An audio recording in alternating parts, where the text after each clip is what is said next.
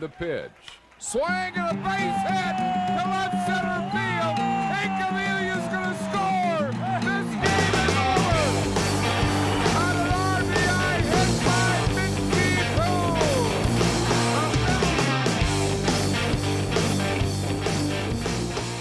Thanks for taking the time to download and listen to the Philadelphia Baseball Review podcast. I'm Patrick Gordon, founder and executive editor of the Philadelphia Baseball Review. Our mission is to cover baseball at all levels throughout the Philly region, with a particular focus on promoting the amateur, high school, and college ranks. Our aim is to tell the untold baseball stories across the Quaker City. So please be sure to follow me on Twitter if you're not already at pgordonpbr. Be sure to subscribe to this podcast on iTunes, Spotify, and wherever else you may be listening. Also, leave us a review. And be sure to visit PhiladelphiaBaseballReview.com where you can sign up for our daily newsletter. Now, let's get into today's show. All right, so what's up, Philadelphia? We have NLDS baseball coming up later today. That is wild to think about. If you think about where this team was just a few short weeks ago, hell, two weeks ago, uh, to think that we would be sitting here in the postseason, we would be sitting here with a remarkable sweep, although it's a best of three series, uh, of the Cardinals. And then we're now getting ready to face the defending world champion Atlanta Braves for a five game set here in the NLDS. Um, I don't think it was possible. I I may be uh, you know going out on a limb here, but I was not expecting this. I was not thinking this team had it um, in them to get into the postseason, and then even if they did, I was thinking that that series against St. Louis would have went the absolute opposite way. Um, it just so happened that Nola and Wheeler were just incredible and got St. Louis at a great time where their bats just fell silent and couldn't muster any offense whatsoever. Uh, you know, the bullpen, as leaky as it's been for the Phillies as of late, you didn't see, uh, you know, they weren't really put in positions of stress that often. And so in turn, um, it was the Nola and, and Wheeler show, and that really helped the Phils. Now, will that work in a five game set with Atlanta? you know, these two teams have played each other 18, 19 times.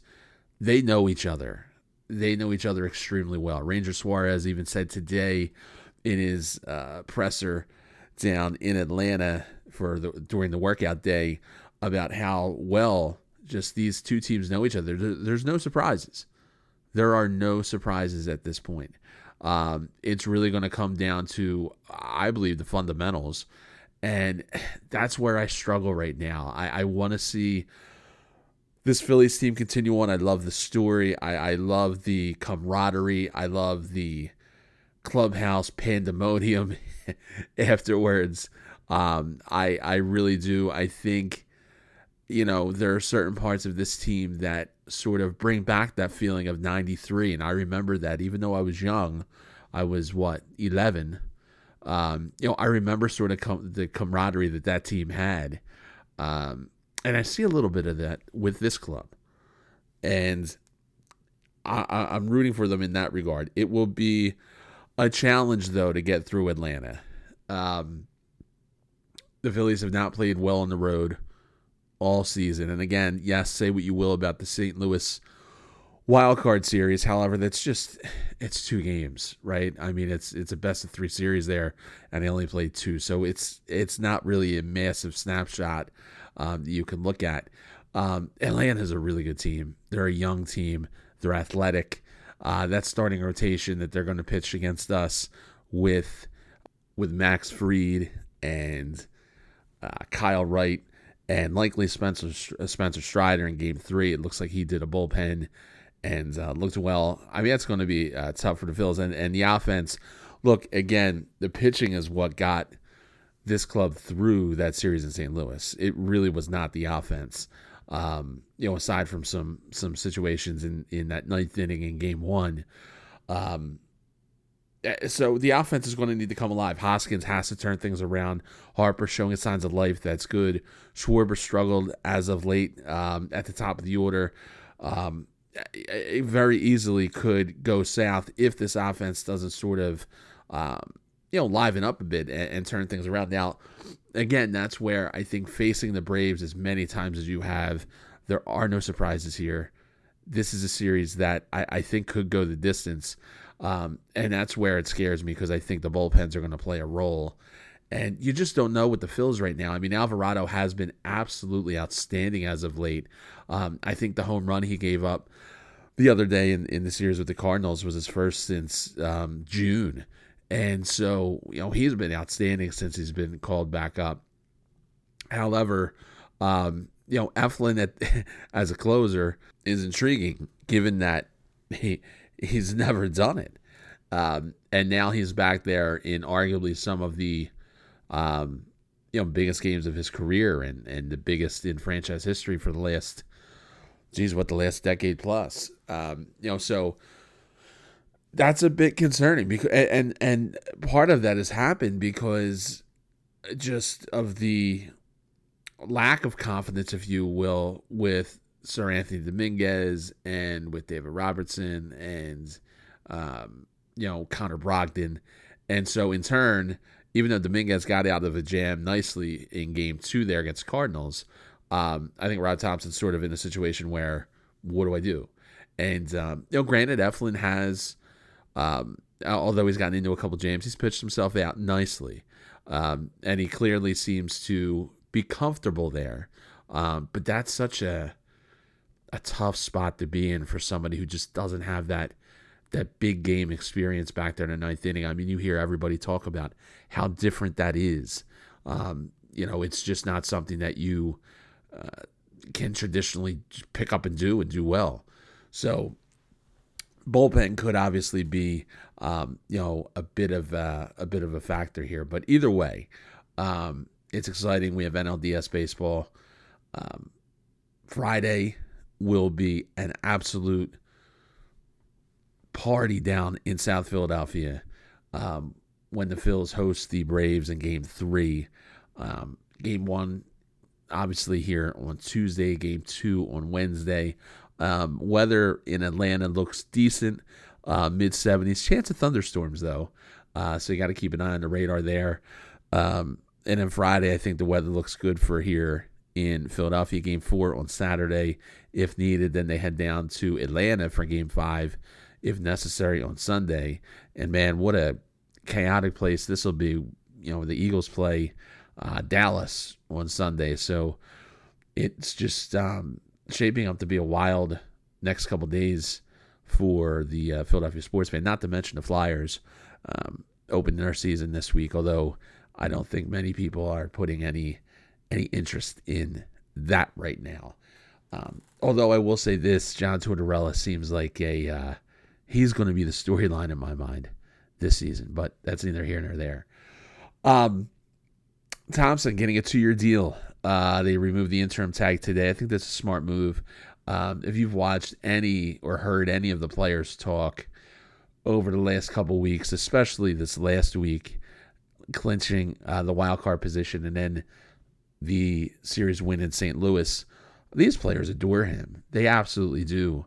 Um, one common theme that you keep hearing from the players is this feeling that uh, Thomson treats them, uh, you know, he's very understanding. He treats them like people. He's very accommodating. He's very genuine. I mean, it makes you wonder what they thought of Joe Girardi. It really does. I mean, what was Girardi doing in that clubhouse? I mean, again, I'm I'm down there quite frequently. It it wasn't as if Girardi was just you know running things with the steel fist. Uh, at least it didn't seem that way. Um, but this camaraderie that it seems that the players have with Thomson is is unique, and um, I think you see it in their post game celebrations. I think you see it even today when um, Ranger Suarez and Rhys Hoskins and and um, others talked about Thomson getting this extension and what it means, and just how excited and happy they were for him. Um, and look, if it, you know, clearly he made a difference this season. Clearly he made a difference. Well, when the change happened, the Phils were what seven, eight games out um, or below 500. Uh, for him to come in and then have them essentially finish under his watch 20 games or so on over 500, um, it speaks volumes to what he he does as a leader um, and how he helped bring that clubhouse together, energize those players, and I think um, it just it makes sense. So, two year deal, Rob Thomson staying with the Phillies, and uh, I, I, wanted to put this out there too. A lot of people were were wondering why the Phillies didn't do this earlier during the season. And Major League Baseball has a rule in place, and it's a good rule. Um, you know that you can't remove the interim tag unless there's some certain uh, extenuating circumstances because they want to ensure that the interview process includes minorities, so everybody has a fair shot. And um, you know, so it's similar to the Rooney Rule, I guess you would see in the NFL. And in this instance, I think it was clear, given that the Phils did reach the postseason, given that they're now in the NLDS, given that um, it just was a, a solid fit. The Phils weren't gonna weren't gonna go elsewhere. I could. I mean, can you even imagine if you know, even if they were to get knocked out in St. Louis, um, it, it, would be tough to to go into that clubhouse and tell Harper, Hoskins, uh, Realmuto, all these guys that have basically, you know, said how much they love playing under this guy to say, ah, we're getting somebody else, um, even if it's a bigger name you know, which there there are. I mean, look, let's be honest. Thomson's an, a, a great guy, clearly a great leader in the clubhouse, knows how to get the best out of players, but he is not a household name. I mean, I, hell, I, I don't think Phillies fans knew who he was, um, you know, until Girardi's departure. So, um, but look, he's been around the game forever, 20 plus years in New York. Um, under Girardi, which again, say what you want about him, you know, it just things didn't work out here. I don't think that means he's a bad manager um, or a bad baseball guy. I don't think that at all. I think the change had to happen. And I think the players, it was a wake up call.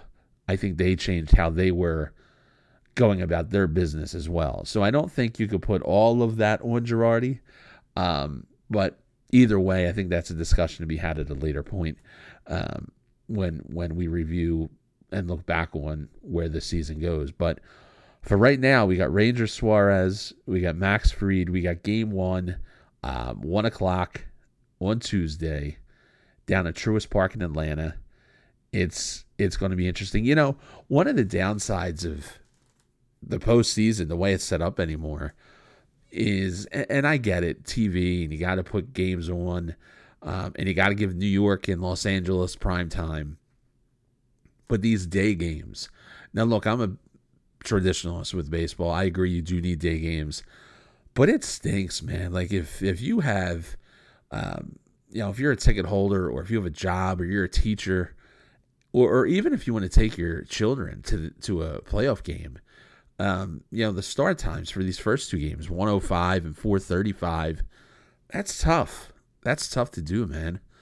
Um, it's just unfortunate. And I don't know. They haven't announced yet what the times will be for um, Philadelphia for Game Three. Um, my thinking there is that they got to give the Phillies uh, and Braves, I would think, one night game. Um, so maybe that will be on Friday. I, I I don't know. Major League Baseball hasn't announced that yet. Um, but it is also. I was reading a lot of Braves fans on Twitter talking about how it's a slap in the face and how we're the world champions and you're putting us on in the middle of the day. And it's sort of like, look, this is what you this is what you get when New York and the Dodgers are in the postseason. Speaking of New York, what a mess it is up in Flushing right now. I mean, can you imagine being a Mets fan?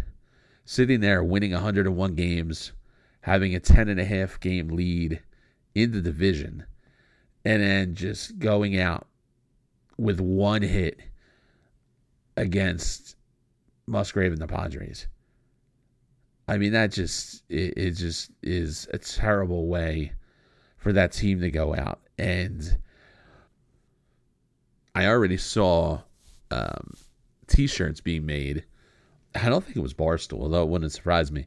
Um, or RotoWear, maybe one of them, creating the T-shirts with, um, you know, with the image of of Musgrove with um, the umpire feeling his ear, and I think Buck Showalter and the Mets. That's going to be that's going to be the thing that they're remembered for in this series. That um, he was that dominant that they're like, hey, he has something up on his ear. Now, I will say this: his ears did look like I don't know. They looked uh, a little a little sweaty, um, and it looked like you know something definitely shiny on there. And um, even former Philly Andrew McCutchen chimed in on Twitter, um, and he said it's something called red hot that he's seen pitchers use before, where um, it's not necessarily something that gives them a better grip, but it helps them maintain their focus on what's going on. Um, I don't know. That that could be it.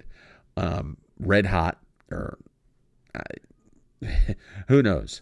But either way, uh, Musgrove was in the zone last night, pitched extremely well, and that Mets offense just couldn't couldn't muster anything. And so in turn, that 101 win team that gave the Phillies so many fits during the regular season um, is sitting home, and and you got the Phils, um, Phils and Braves moving on. You know, it's it's funny to think about too. You have a 162 game season, and it comes down to um, you know a best of three series if you're moving on or not. Um, it, really sort of feels like a coin flip at times, but either way, that's this is this is where we're at. So. Um, we'll do one of these recaps after each game of the NLDS, recap the game that happened, give a preview of the upcoming game, hopefully keep this thing rolling for a couple more weeks. Um, you know, I appreciate you taking the time here to listen. Um, please subscribe if you haven't yet already. Find it on Spotify or on Apple, um, you know, iTunes and and everywhere else. Uh, be sure to follow me if you're not yet on Twitter, P Gordon PBR. I appreciate your support and um, yeah, bringing you more more Phillies postseason coverage moving forward. Thanks again for listening.